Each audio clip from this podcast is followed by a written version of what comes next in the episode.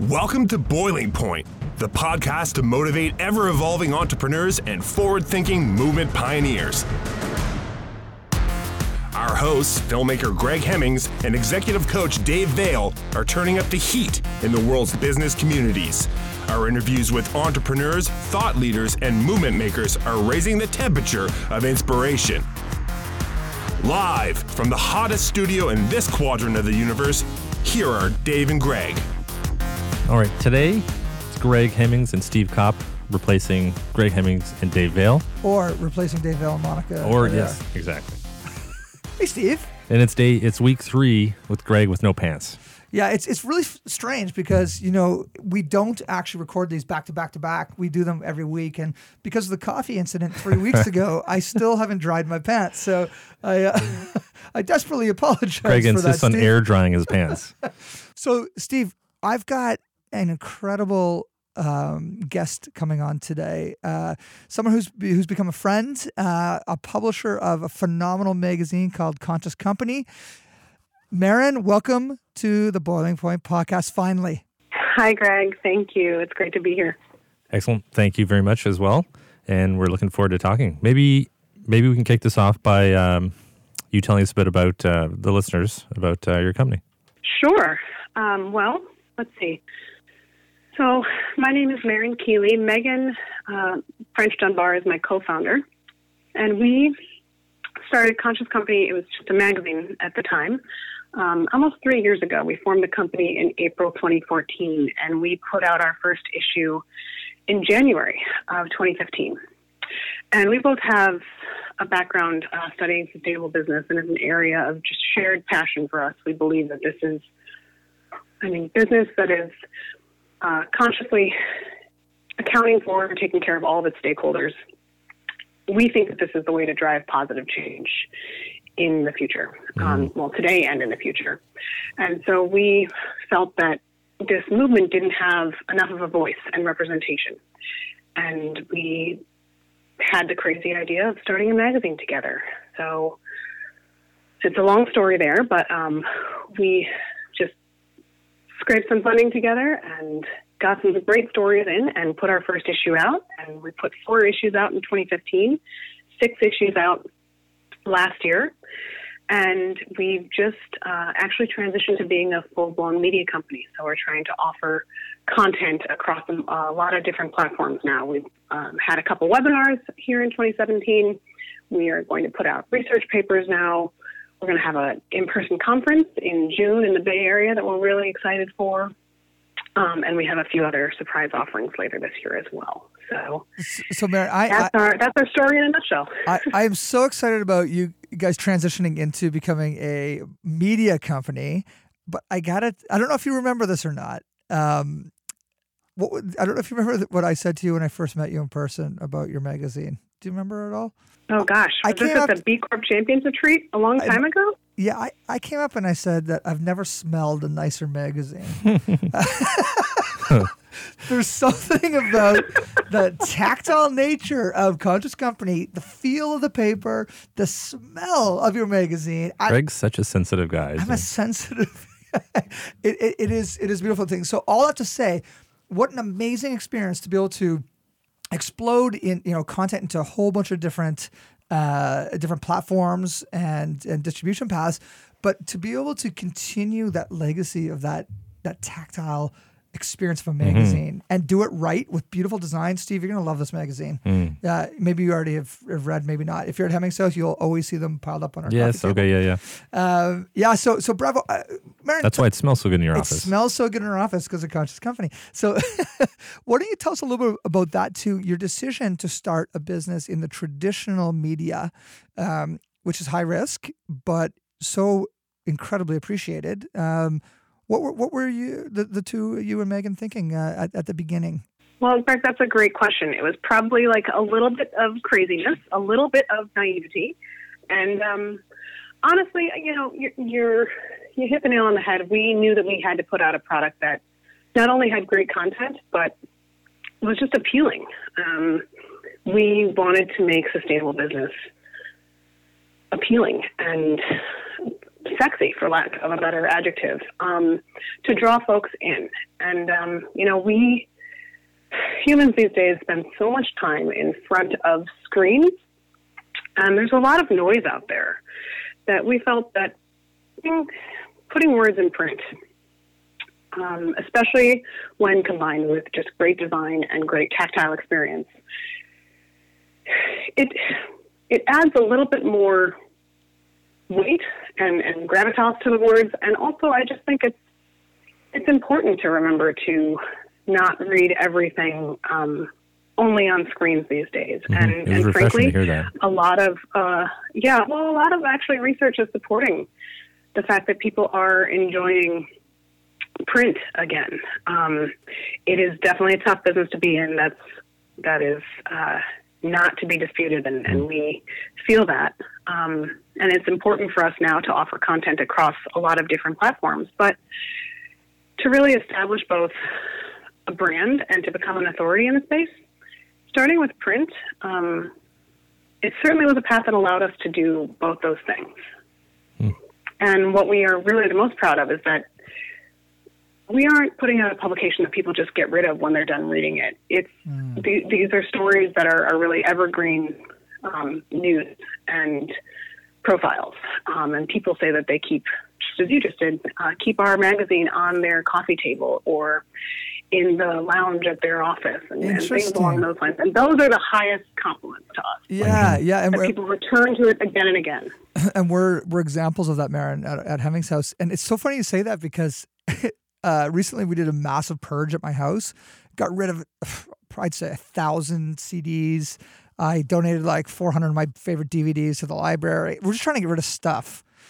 But when I Super had therapeutic. when I had my surfer magazines and my stand up paddle journal and this Canadian surf magazine I've got, I I couldn't get rid of them. Because of what you just said, it does two things. It's that evergreen story. These are things that will be just as relevant in 10 years as now. But two, that again, that tactile feeling of a well produced magazine. And again, the smell, it's great. But I want to talk about the other side of it too. Let's talk about the whole brand, the tribal brand experience where if you walk into my office and see Conscious Company magazine on my on my coffee table, uh, I don't know, Steve at, at Acre Architects, what would be the magazine that would most people that people would watch or read there? Um, today, if you walked in the in the sort of our kitchen area, is where we keep all our actual print magazines that are current. Um, on the table today would be Architects Journal out of the UK. We really like that publication. It's a mix of long form and, uh, of course, imagery. Architects like uh, pretty pictures, and yeah, so that would be on the table today. So that, that tells something about your Yeah. stakeholders. No, when- totally. when, when they come in, whether customers or, or workers or something, that there, there's a different value. Mm-hmm. And I, I never even thought of that, Mara, until you mentioned that. But why do we hold on to these these magazines? Um, but it, it tells a, deeper story about our values too. In yeah, and a reminder too to go by and see all the things out in art books, and we've got a lot of a lot of print. We're very much analog that way too, and you know these little devices everyone's looking at, you can't see what they're doing. You, you don't know the the connection to the broader picture isn't there. Yeah. So do you, do you hear a lot of that, Maren, happening too? Like people are, are reaching out to you, giving you different type of testimonies outside of just hey, great great work, lo- love the content. But um, are you are you seeing a tribe being built around around what you guys have have, have been putting out? Yes, I mean, I, I suppose that's something that we're seeing and, and something that we can hope will only continue to grow. But just, I think on a larger scale, people these days are gravitating towards things that are, are, are truly positive and doing good in the world. And the more that we can see that across different sectors and industries, and even in, in people's sort of hobbies and, and free time, that's what I'm really excited for. And that does tie to the motivation that Megan and I had in, in putting this magazine out in the first place, which was just that it's really that inspiration um, to inspire other people to have a positive impact, to share a little bit more, to give back, to to do less harm. Um, no matter no matter where or when or what. That's that's really the point. Um, and and we've seen sort of I mean, there's Good Magazine, and they, that really shares inspiring stories, uh, just lifestyle stories. Um, and there's other things out there. Philanthropy, I mean, certainly addresses just people donating to causes that have positive impacts. For us, we were just noticing this hole in the business space. And like I said, we think that there's so much freedom when you can design a, a for profit entity to have a positive impact, do good, and give back um, just through its existence. That's man, that is a way to just get your your employees to feel good about where they work, to get your customers to feel good about what they're spending their money on, and that becomes really part of the whole the ethos and the culture. And um, people want to be a part of that. I I think that that's just really what we're seeing in the world, and that that gives me so much hope about where we're heading as a culture and as a society. And I mean, I, I don't know. Do you see this in the world of, of architecture? I feel like green, sustainable architecture, there's got to be demand for that. And that's, you know, for as efficiency as much as it's for, for health reasons and just, you know, buildings not having as, as negative an impact in the world. Um, do you see that in your industry? Completely. I mean, our industry is so broad and it's thick with you know slow moving construction industry and you know it's uh, ideas of money and not money but at the end of the day you know we're trying to inspire people to to live their own story live great stories you know a positive impact on people whether that be from light or um, you know crafting with light in schools to there's there's just so many examples and you're totally you're totally right people are you know some people approach the environmental side from you know saving money or they want to save the earth, but there is a, a broader movement for something better. And we spend so much time indoors. I can't remember the stats. It's like ninety percent of your life is indoors.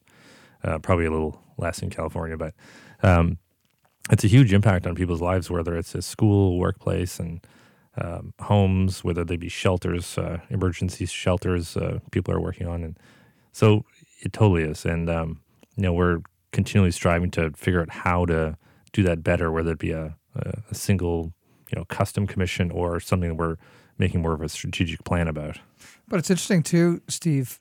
all of your work that I've seen, um, not for the sake of being sustainable, but that's just part of the design. It's not even a noteworthy thing. That's the mm. way your team works. That's what I've noticed with all the different uh, pieces that we've filmed of your all the different right. homes and whatnot. It's uh, passive solar and just all these different ways of uh, you know green roofs and all that. And I love what you said, and there's probably a good connection between what you're doing, what Maren's doing, what I'm doing. Is uh, Maren? Uh, I'm going to explain to you what I think Acre uh, does. Acre is a storytelling company. Um, does that resonate with you, yeah, Steve? Yeah, at the core. Uh, it's a full-on architecture firm, but you are support helping people live their story, like you just said. Right. And and to do that, sustainable practices and and doing things right and good are part of the tools to do that, no matter what. Right. Architecture is a tool in that case to get there. Right. Yeah. Yeah. Yeah. So I think the power of story again, and of course, Maren and I can speak on that all the time, just based on the the industry we're in. But you guys are really starting to own that in the architecture space, being the storytellers of architecture. We're trying. Yeah. I guess I was going to ask you. You know, it's we're also a young company. We're seven years old, and it sounds like you've just passed the two year mark. What with the magazine? What uh, over the past two years has been? What have you dug out from there that's been the most inspirational to you and Megan? Well, I think one of our favorite questions to ask in interviews is is what is giving what is giving you hope for the future? And a lot of people point to younger generations and uh, the fact that they are looking for work with purpose and they're trying to just design their lives in such a way that it's not, you know, only about climbing a ladder or making money. They they want careers that allow them to give back um, mm-hmm. and are really tied to mission. And hearing that from so many different folks, uh, that's so counter to the narrative that we've heard about, you know, millennials being lazy and and wanting to live in their parents' basement and things like that. So, to me, I, I actually look at the future and there's there's obviously plenty of cause for concern, and there we should all be feeling a sense of urgency. But to hear the hopefulness um, and the excitement around the good things that are happening, that's been probably the most exciting thing that has come from just getting to have the conversations that we're so fortunate to have. That combined with feedback from, from readers that they just, you know, they love our magazine, they look for it in their mailbox. Um, that certainly keeps us going. I, I love what you just said there because it's everything's in the the context of the bubbles that we allow ourselves to live in. Like if if your con if you choose Fox News to be your context, um, you, you're you are choosing to to have you know a very specific angle of reality. maybe mm-hmm. maybe alternative facts, uh, etc.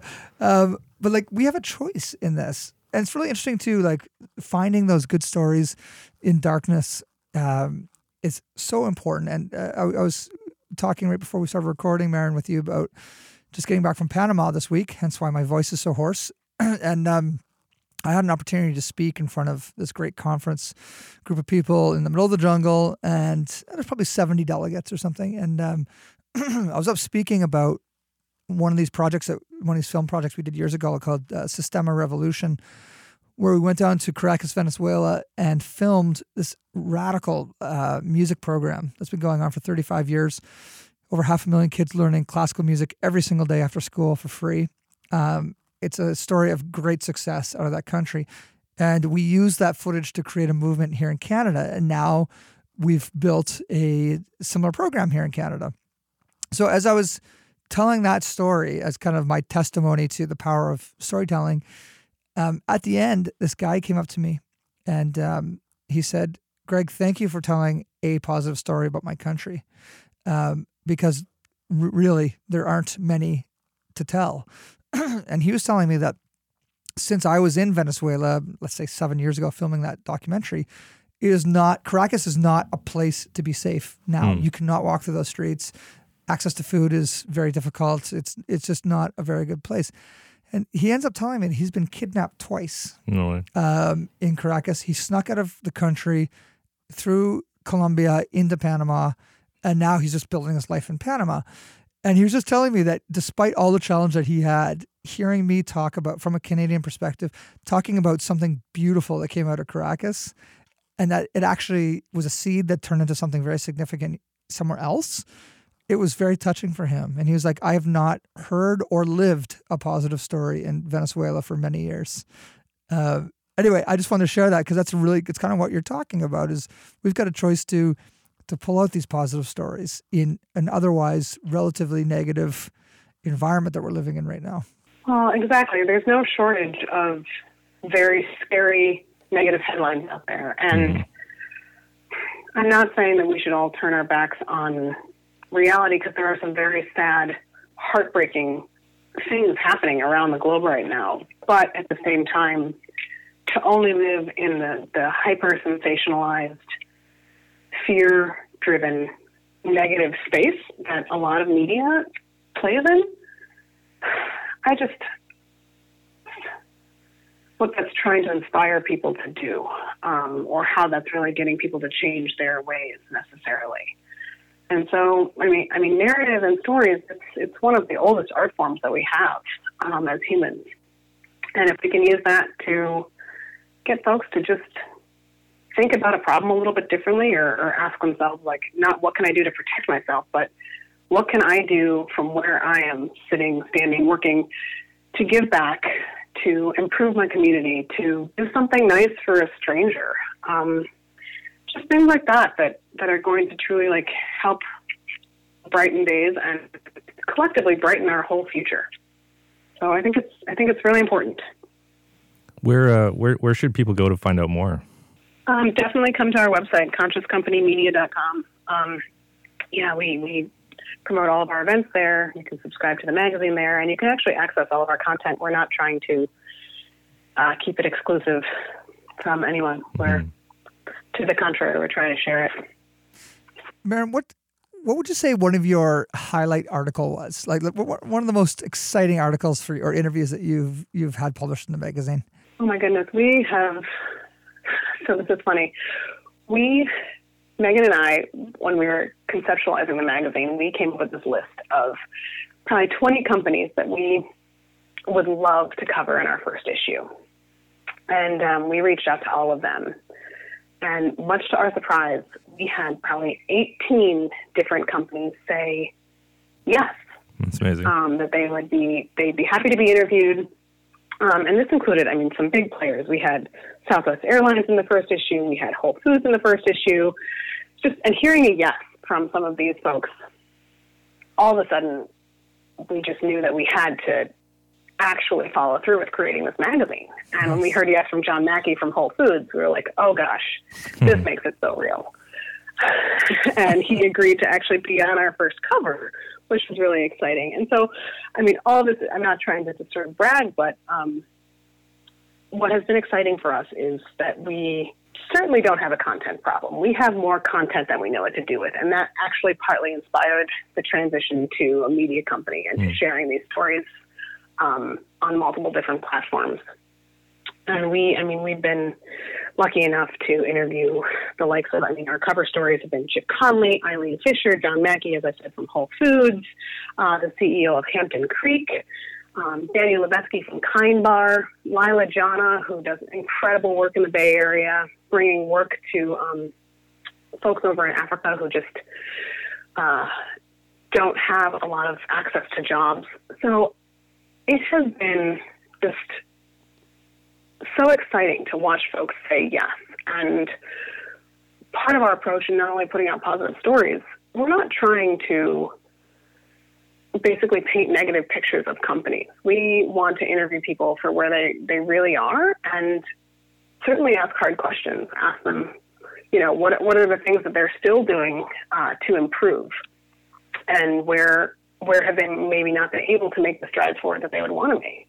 But I have to tell you that we like it's hard to pick a favorite because we've had such overwhelmingly positive um, just response to our asks to interview folks. So That's awesome. we're very fortunate in that regard.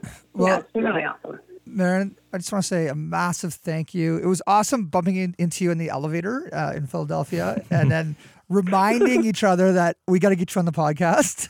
so it's it's awesome to have you back on. And I'm personally really excited for whatever collaborations uh, um, our company and your company can do. And I really feel that Acre Architects um, and you guys can, should connect at some point too. we will. Uh, there's there's a really That would be great. there's a really nice core of uh, positive storytelling uh, between all three of us. Um, so this is great. So please uh, give a big hug to Megan for us, and really, really appreciate your time on here. And how do people follow you personally? Um, certainly, you can reach out to me through the website, and uh, I respond to all of our social media as well. Awesome. So, All Easy to find me.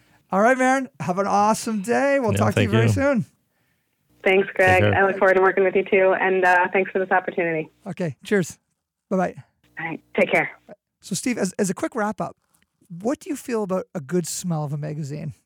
I do know that. I do know. Oh, sorry. I do know the good smell you're talking about. Yeah. Not specifically your magazine you've got there, but there's something about them. Yeah. Yeah. And- And, and uh, it's- there's a difference between Yeah. a generic smell and that that I don't know what it is. It says paper or the ink they use. I'm not sure.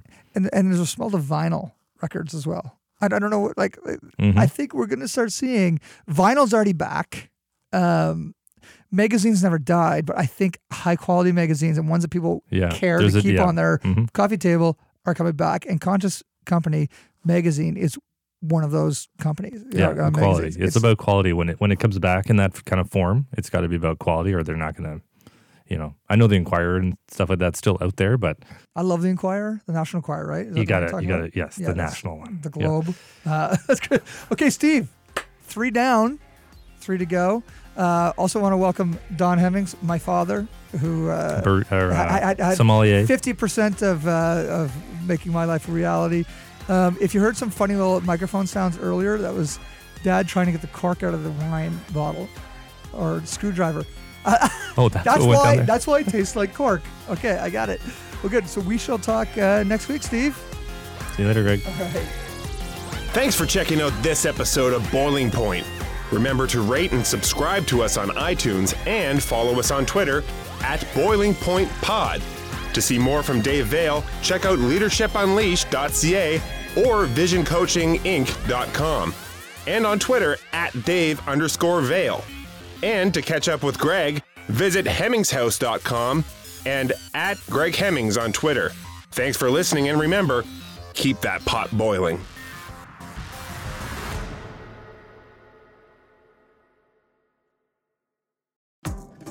Hi, this is Candace Sampson, the voice behind What She Said. My show is your destination for stories that not only entertain, but also educate and empower. Every week, I spotlight strong female voices from across Canada, women who are changing the narrative and driving change. Don't miss out on these inspiring episodes. Subscribe on Apple, Spotify, and Amazon Music, or head over to whatshesaidtalk.com. What She Said can also be heard on blasttheradio.com, Mondays at 5 p.m. and Wednesdays at 7 p.m. That's blasttheradio.com. It's time to dive into the stories that truly matter.